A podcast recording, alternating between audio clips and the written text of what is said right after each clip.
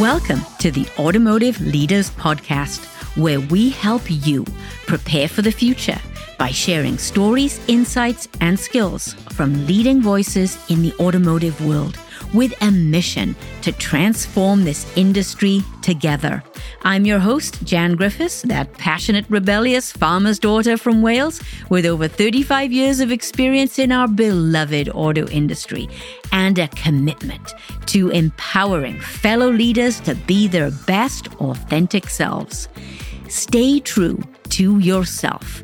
Be you and lead with gravitas, the hallmark of authentic leadership. Let's dive in.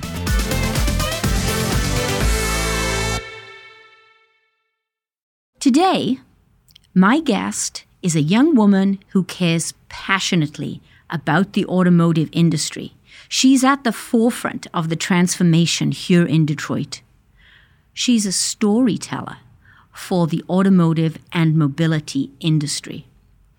She's a millennial, closer to the Gen X side of the scale than the Gen Z. She already has a stellar career and she is positioned to soar in this industry. There is no doubt about it.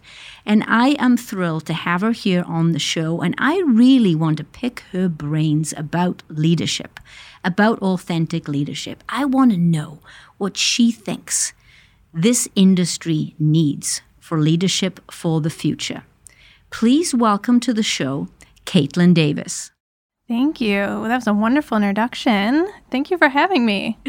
And well deserved. It's great to have you here. So, Caitlin, let's get right into it. What is your story?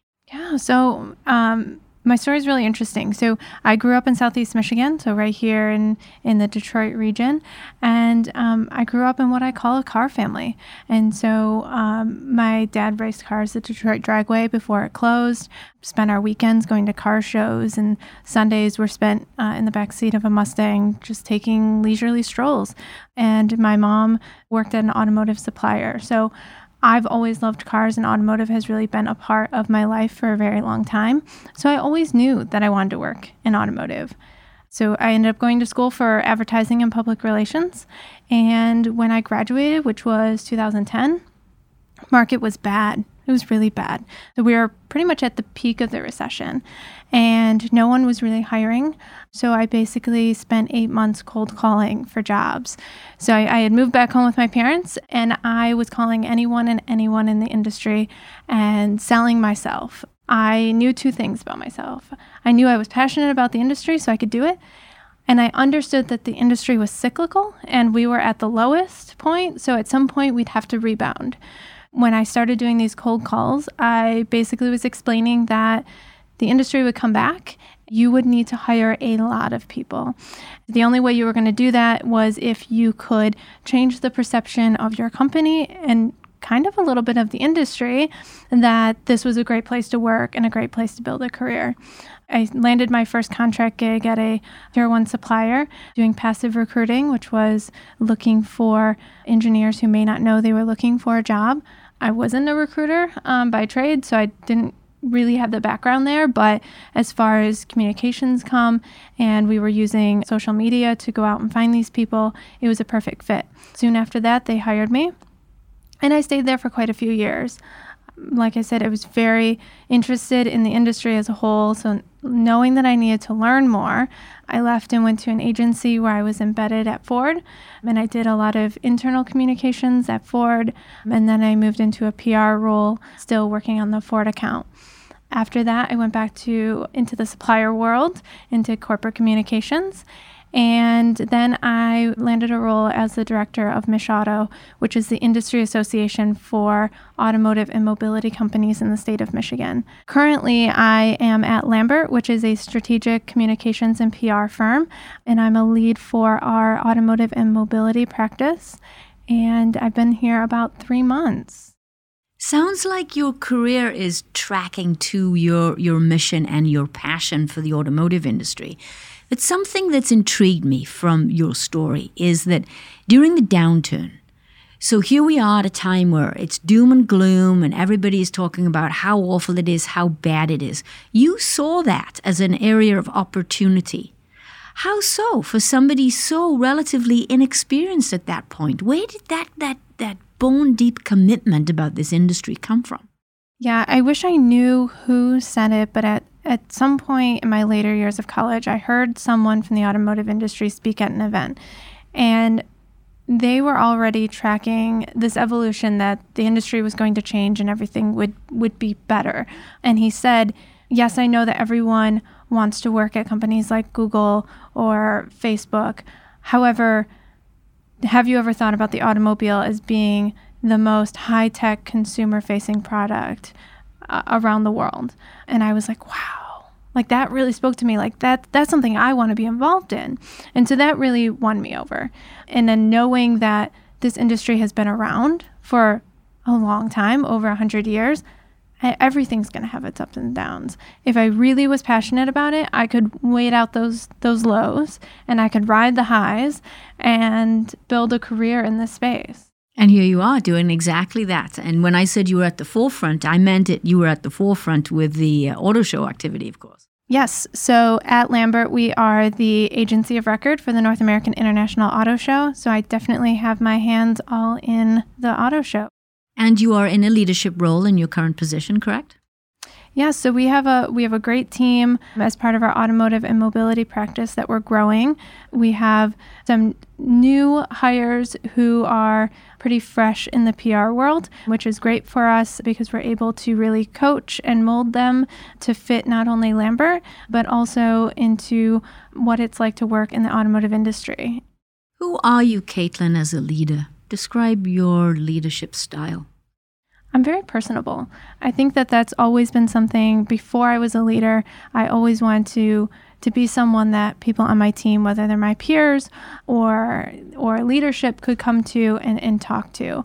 So I've always prided myself on being very personable. We talk about authentic leadership. Obviously, that's what the podcast is all about.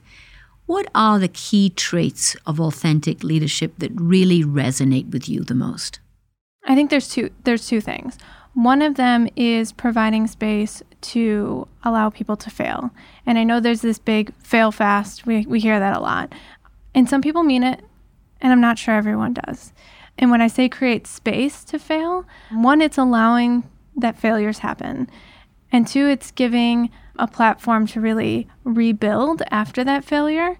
So it's one thing to fail, but it's really about how you rise. And if you don't have that space to rise, you're not really having this fail fast kind of culture. So that's one thing that's really important to me.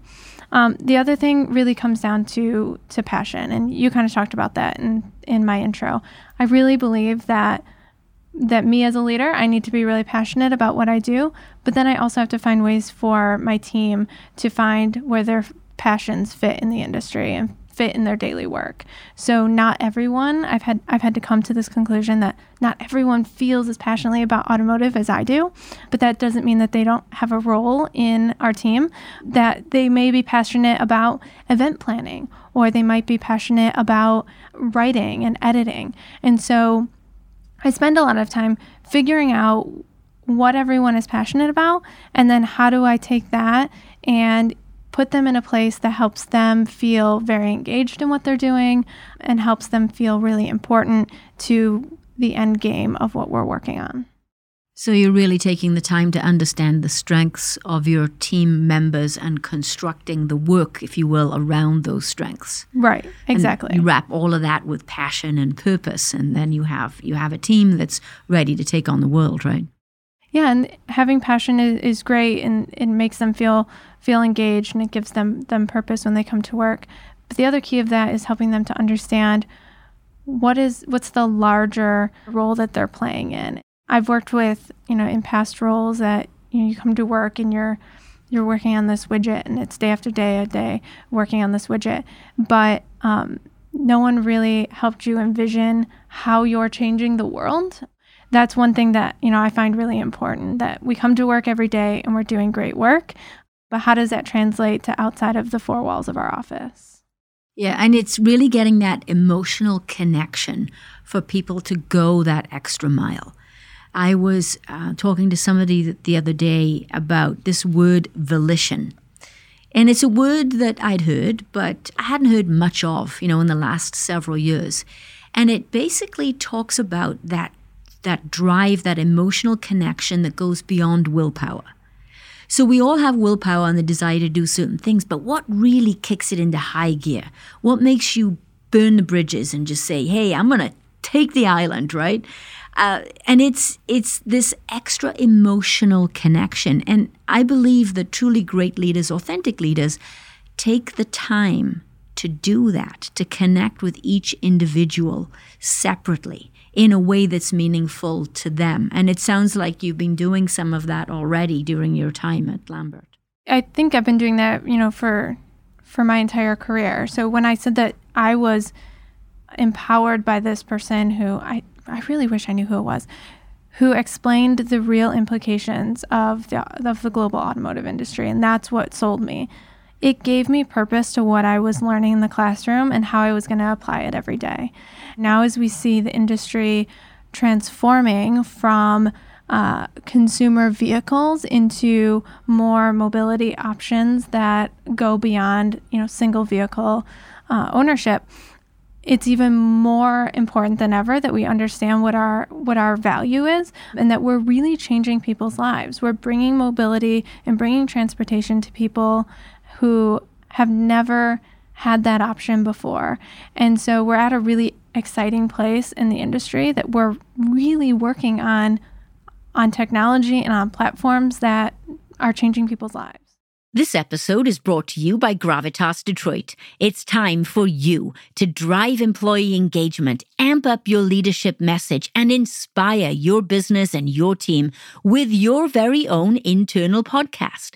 We're combining our leadership skills and our podcasting skills to help you put together a strategy, an episode design, a theme design, and yes, we'll provide you with those metrics that you crave. The link is in the show notes else influenced you so far during your career? Any other leaders that you um, you you can think about? I've had kind of I call them three mentor models, which doesn't mean they're individuals. The first one is an individual, one of my very first bosses who, you know, I'm really fresh out of college. She gave me a lot of the skill set that I still use every day today. Um, how to navigate the industry, how to navigate the workplace. That's an experience I've always been entirely grateful for having. She's also the one that I'm sure she regretted it in the long run, but had made the suggestion that if I wanted to understand and learn more about the industry, that I would have to see an agency or I would have to to be at an OEM. And I, I took that advice and I got those experiences. And I'm, and I'm very happy that that I've been able to experience those things. Secondly, um, I have a really great network of of peer mentorship. So some individuals who are a, right around the same career level that I am, around the same age. We're going through a lot of the same things together. There's a group of us ladies who go to lunch every once in a while and we talk about what are the issues that we're having? How do we overcome it? What are our, what are our teams doing? It's a really great network to have and it's a, it's great to be able to bounce those ideas off of each other.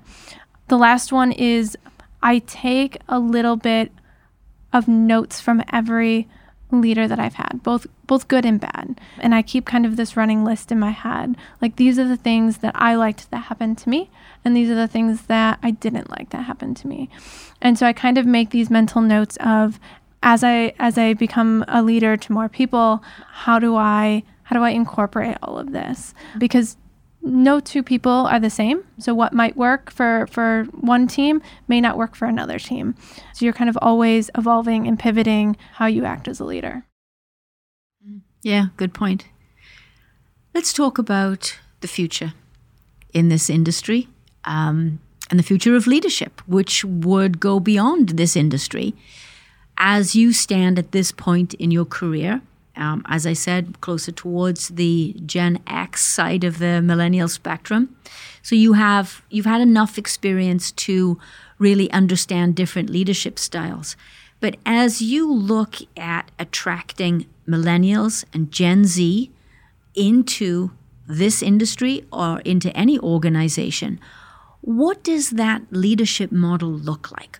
What should that leadership model look like to you? I think the key is, and, and I preach this a lot to people who are who are inquiring about working with millennials. And I say that kind of with a smile because it's, it's funny to think about it that way. And one of the things I always tell everyone is is dispel whatever you think you know about working with millennials. And don't think about any of the stereotypes that come along with that. Some of the ones that, that I most commonly hear is, you know, uh, millennials are, are super self obsessed. Um, no, we're not self obsessed. Um, we're comfortable being vocal about who we are and what we want. Millennials are addicted to technology. Well, we're using that technology to make our lives better, make the lives better for other people, and we're bringing it into the workplace so that we can do our work better, faster, and easier. It's more efficient for everyone. The last one is that millennials are job hoppers. And this is the one I feel really passionately about. We're not job hoppers. We want to feel engaged. We want to feel that our work and what we're coming to do on a daily va- basis is valued and that it is important in the world. And when when those needs aren't being met, that's when you start seeing millennials hop around. But the companies who can fill those needs, who can recognize your personal and your professional growth and and help you in some way, those are the ones that are going to be more easy to retain the millennials. Yeah, I would agree with you, and I think that there's this eh, this idea in the past. People would start working with a company, maybe a tier one or an auto company, and you'd be there your entire career, right? And we know that that model has been changing over the last several decades, really. But I think you're right. It's it's not this idea that you want to job hop. I think that you'd be more than happy to stay with a company for whatever period of time, maybe even decades, provided you were given these opportunities to grow and you were seen as an individual mm-hmm. and you could express who you are openly. And uh, I think there's this other idea that um, millennials just want uh, coffee machines and you know table tennis in the office and bring your dog to work or something. We yes. were talking about that earlier. And it's not about that. I think it's more about having an environment where you can be yourself where you can commit yourself to your work and grow. What's your thought on that? I think you're right. I think we we get caught up with the ping pong tables and the bar cart and all of these other fun perks that look great on paper and they look great to use as attraction tools. But for your day to day workforce, when they're coming to work, you know, a year or two years in, what's really going to to keep them and retain them is feeling valued.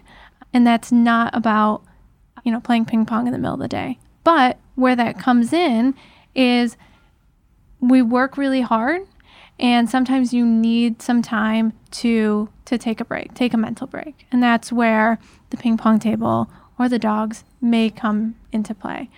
When you say we want to be valued i know that there's listeners out there right now rolling their eyes going oh yeah they want to be stroked every five minutes. You know i'm going to have to recognize them give them recognition all the time.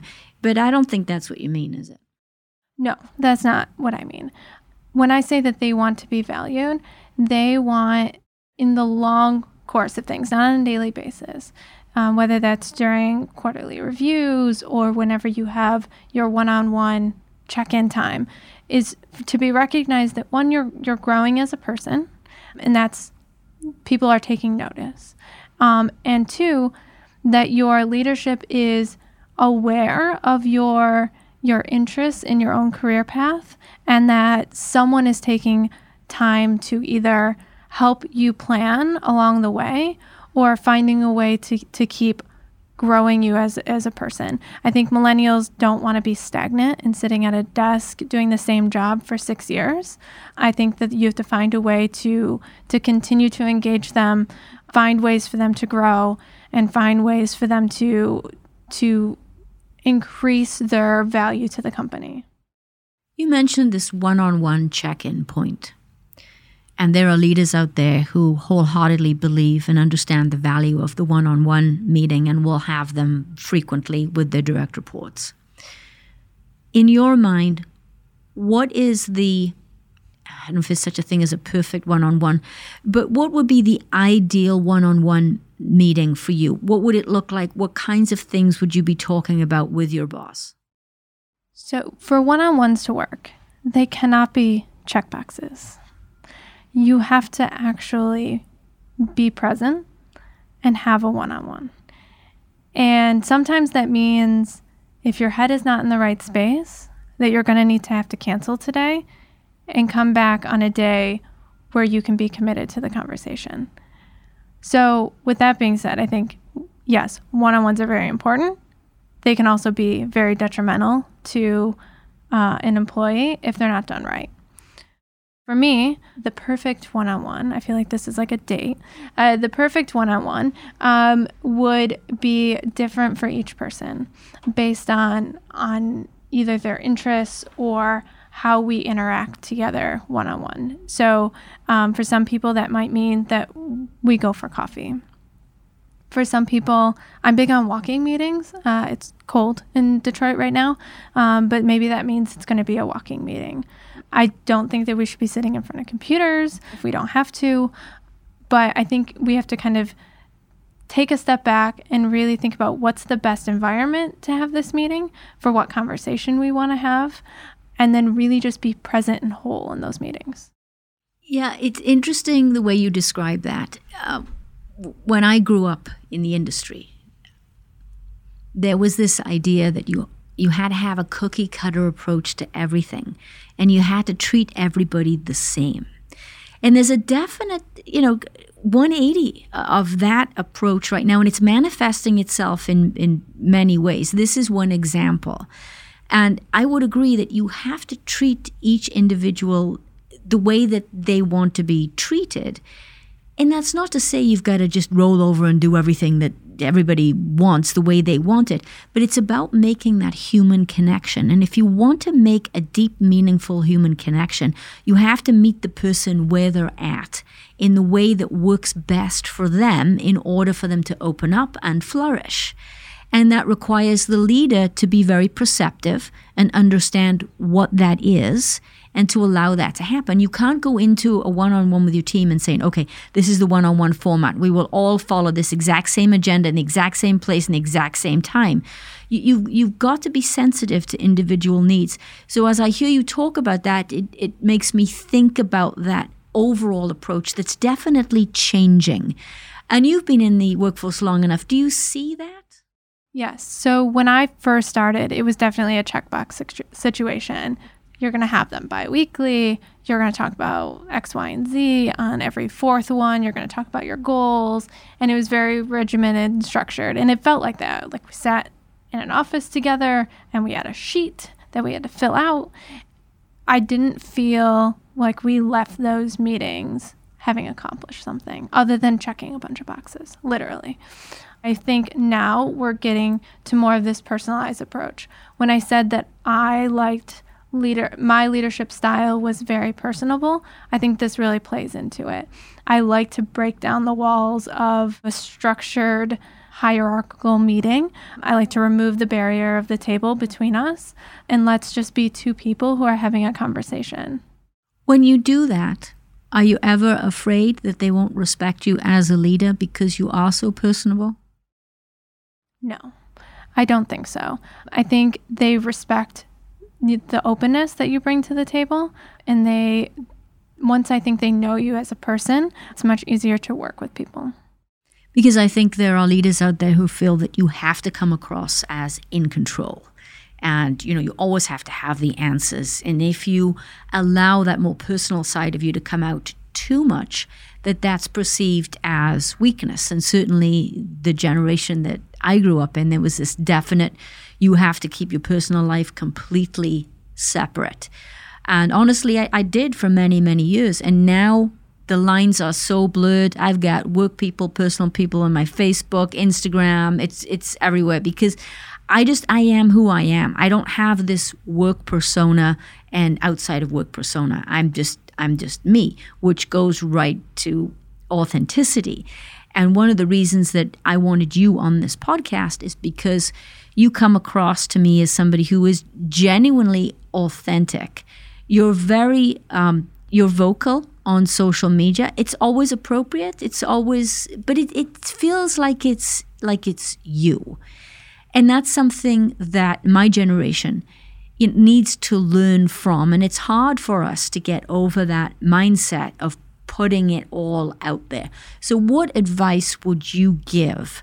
leaders of a different generation that were struggling with this, you know, being out there on social media? Yeah, so I think for for quite a few years as marketers, as communicators, we have been telling either our employers or the clients that we service that your company's brand and your company's voice has to be authentic, which fits for a company. But I don't think that we've done a good job at translating to what that means as a, for us as leaders, as individuals. For me, I have been blogging since I was like 13 years old, started a podcast when I was in college, and I've had a, most of my life I feel like has been chronicled online and I don't I don't really censor that much. I've never taken down anything that I've posted, even like weird stuff as a 13 year old. I believe that, that that's all part of my story out there.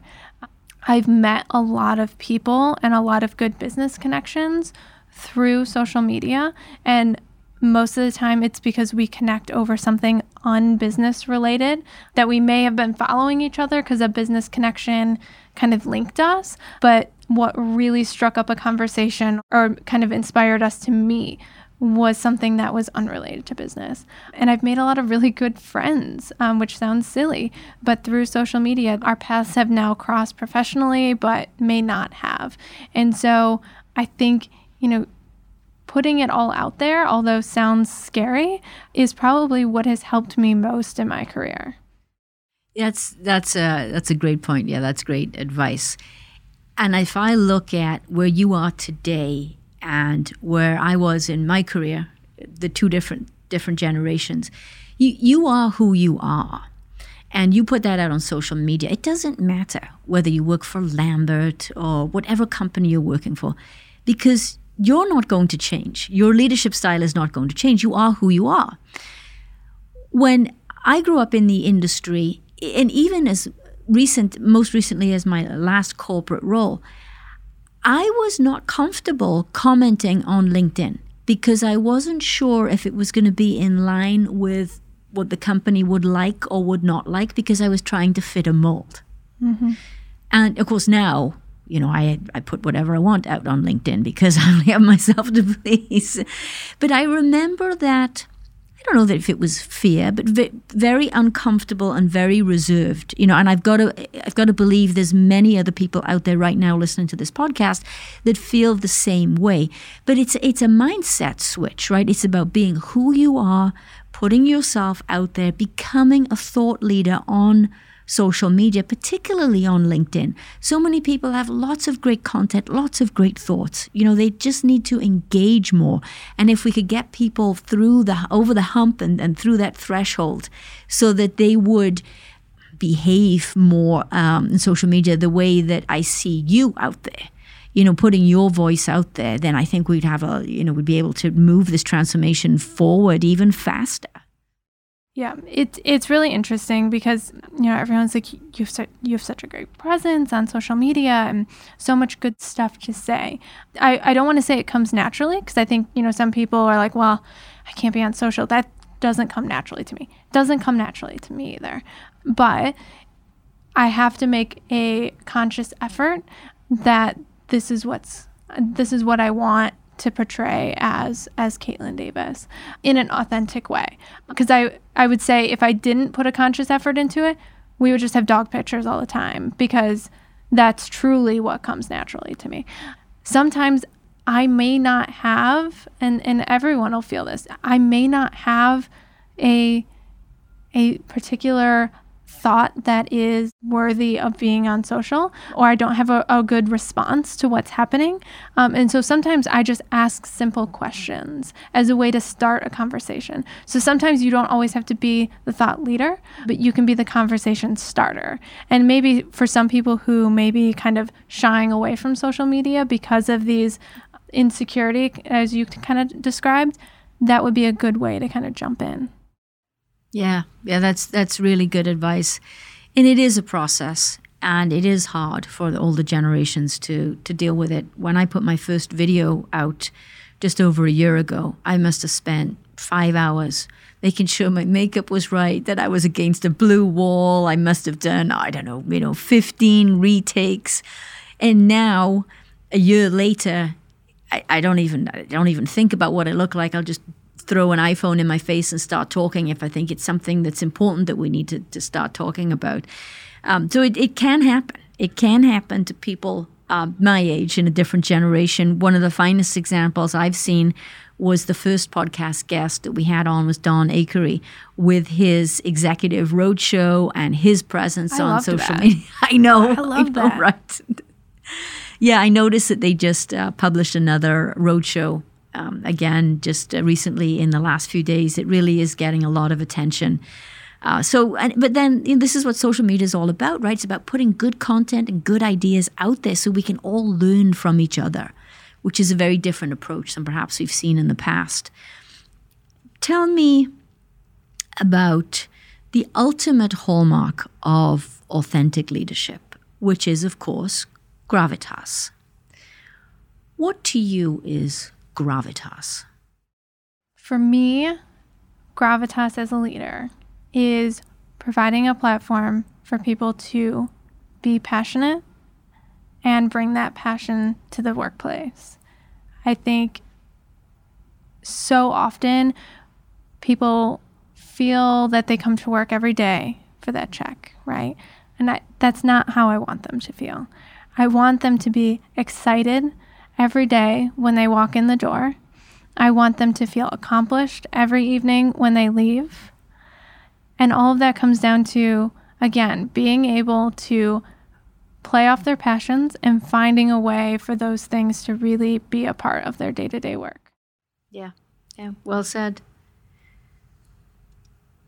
Let's talk about energy, positive energy. When when I first met you, you could you could feel your energy, you could see it right away. How do you generate that positive energy? How do you keep it going? Tell us about that. So I'll be honest, it's not it's not easy. It's not easy to every day walk in with a smile on your face. Whether it's something with your one of your clients or it's something personally. I mean, it's hard. For the type of culture that I want with my team, it's important that I make a conscious effort to be positive every single day. Sometimes it's just finding the little thing in the day that we can all kind of celebrate around. And it could be something very little, like the brownies that we had today were amazing. And other days, it's something really big, like a new business win. But it's taking the time every day to find something that we can all celebrate together and that we can all smile about, we can all be positive about. And it's, you know, making time for that every day. How do you switch your energy sometimes when it's low? you know, for me, I'm I, I love ACDC and music, and I play loud music. And if I feel myself dipping, I will jump onto Spotify, and there we go. Lizzo's my latest one, but you can thank Miss Danielle Leone for that one. But that seems to be the favorite that I'm playing these days. Um, so music does it for me. But what do you do when your energy's starting to dip? I take a walk. I, I said earlier, I'm big on walking meetings. I'm really just like to be outside. Um, and being a working professional, you don't get to go outside a lot. For me, when my when my either my brain needs a second to rest and reset, or my attitude is just low, um, taking that time to go on a walk is what usually helps. You know, we talked about it earlier. I bring my dog to work sometimes, and she is something that really helps. She's lazy and usually just lays around the office, but you know, whether I just need a little pat on the head with her, um, or I take her on a walk, um, or sometimes we p- play fetch in the hallway. It's that few minutes to just be alone or with the dog and reset really helps. Yeah. Okay, good. You can't lead others until you know how to lead yourself. from a personal accountability standpoint, what are some of the the things in your life that guide you?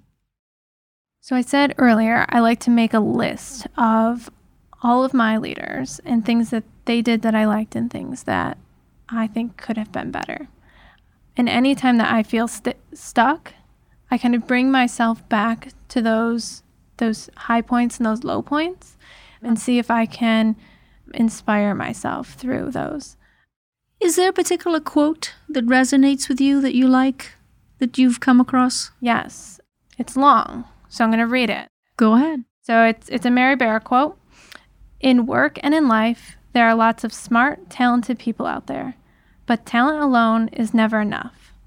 One of the things that distinguishes those who truly make a difference is passion and hard work. There is truth in the expression that hard work beats talent when talent doesn't work hard, and the passion that drives hard work comes from doing things you really love. Yeah, so true, right? Mm-hmm. Mm. That's been uh, a quote for the last couple years that I've had in my office, that I've I've had on, on my website at various points.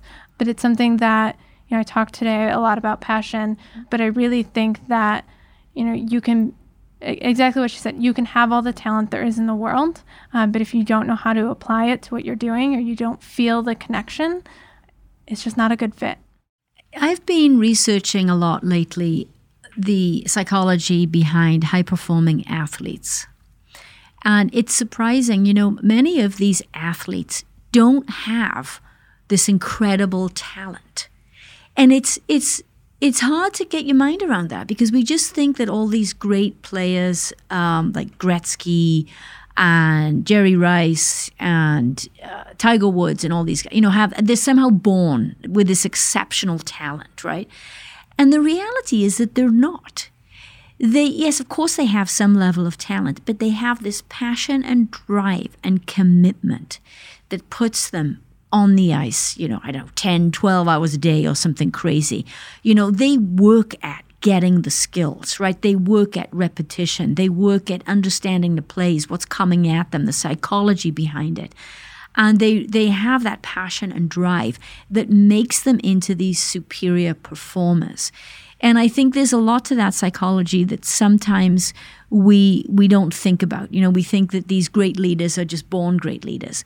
Well, yeah, there's some talent there, but they're they're not. They have this passion and drive and they work at it constantly and they just don't give up. And they see positive things when everybody else around them is saying that, you know, things are failing. Just like you did when you started in this industry and everything was falling apart and you saw something and you said, No, I am in this, I'm committed to this, this is going to come back around. And that's something that I think all great leaders have. It's that bone deep commitment. I think it's also it's about continuous learning and continually pushing yourself too.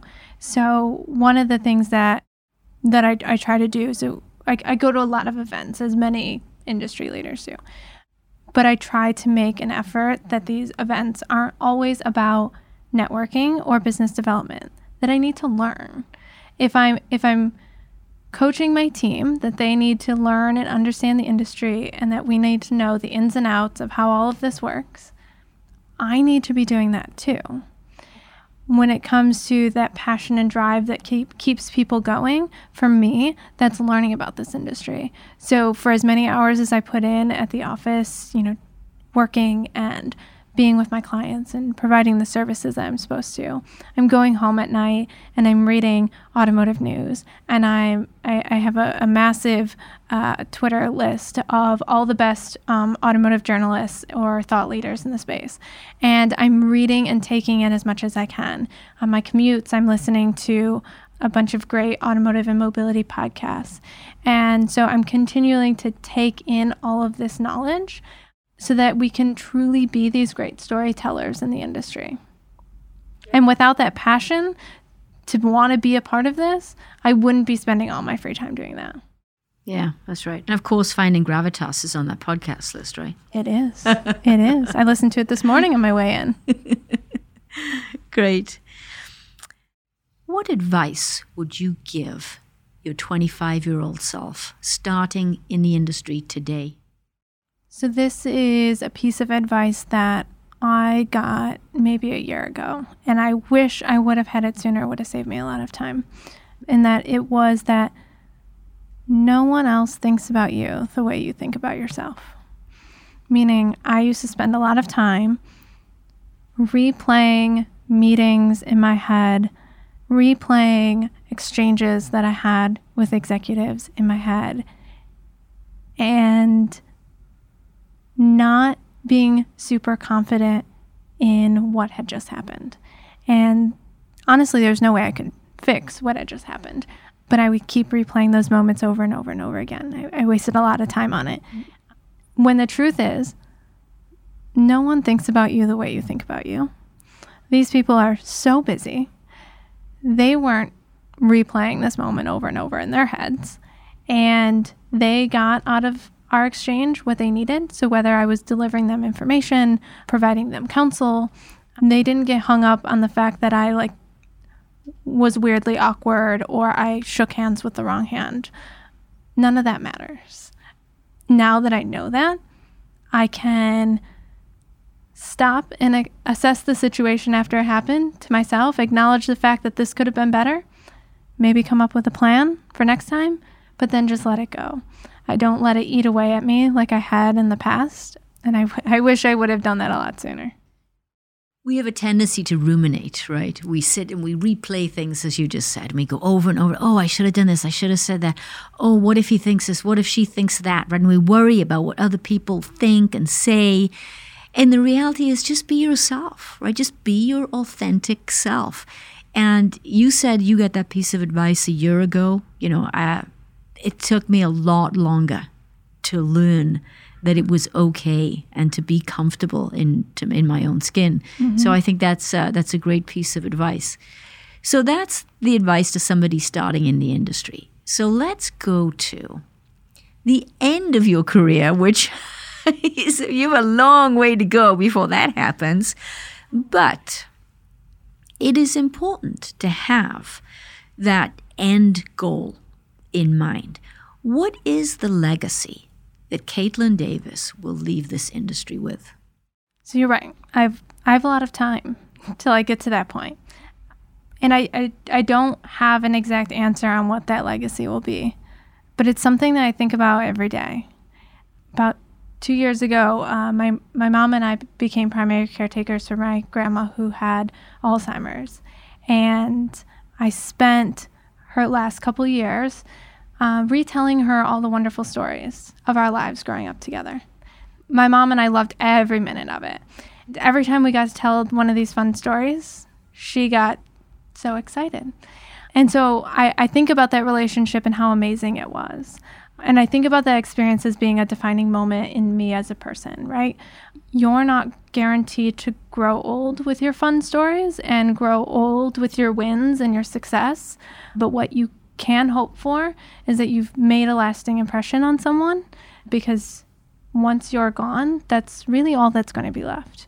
So every day, I strive to make some sort of positive impression on someone in hopes that over time they those build up and someone will have a great story to tell about me.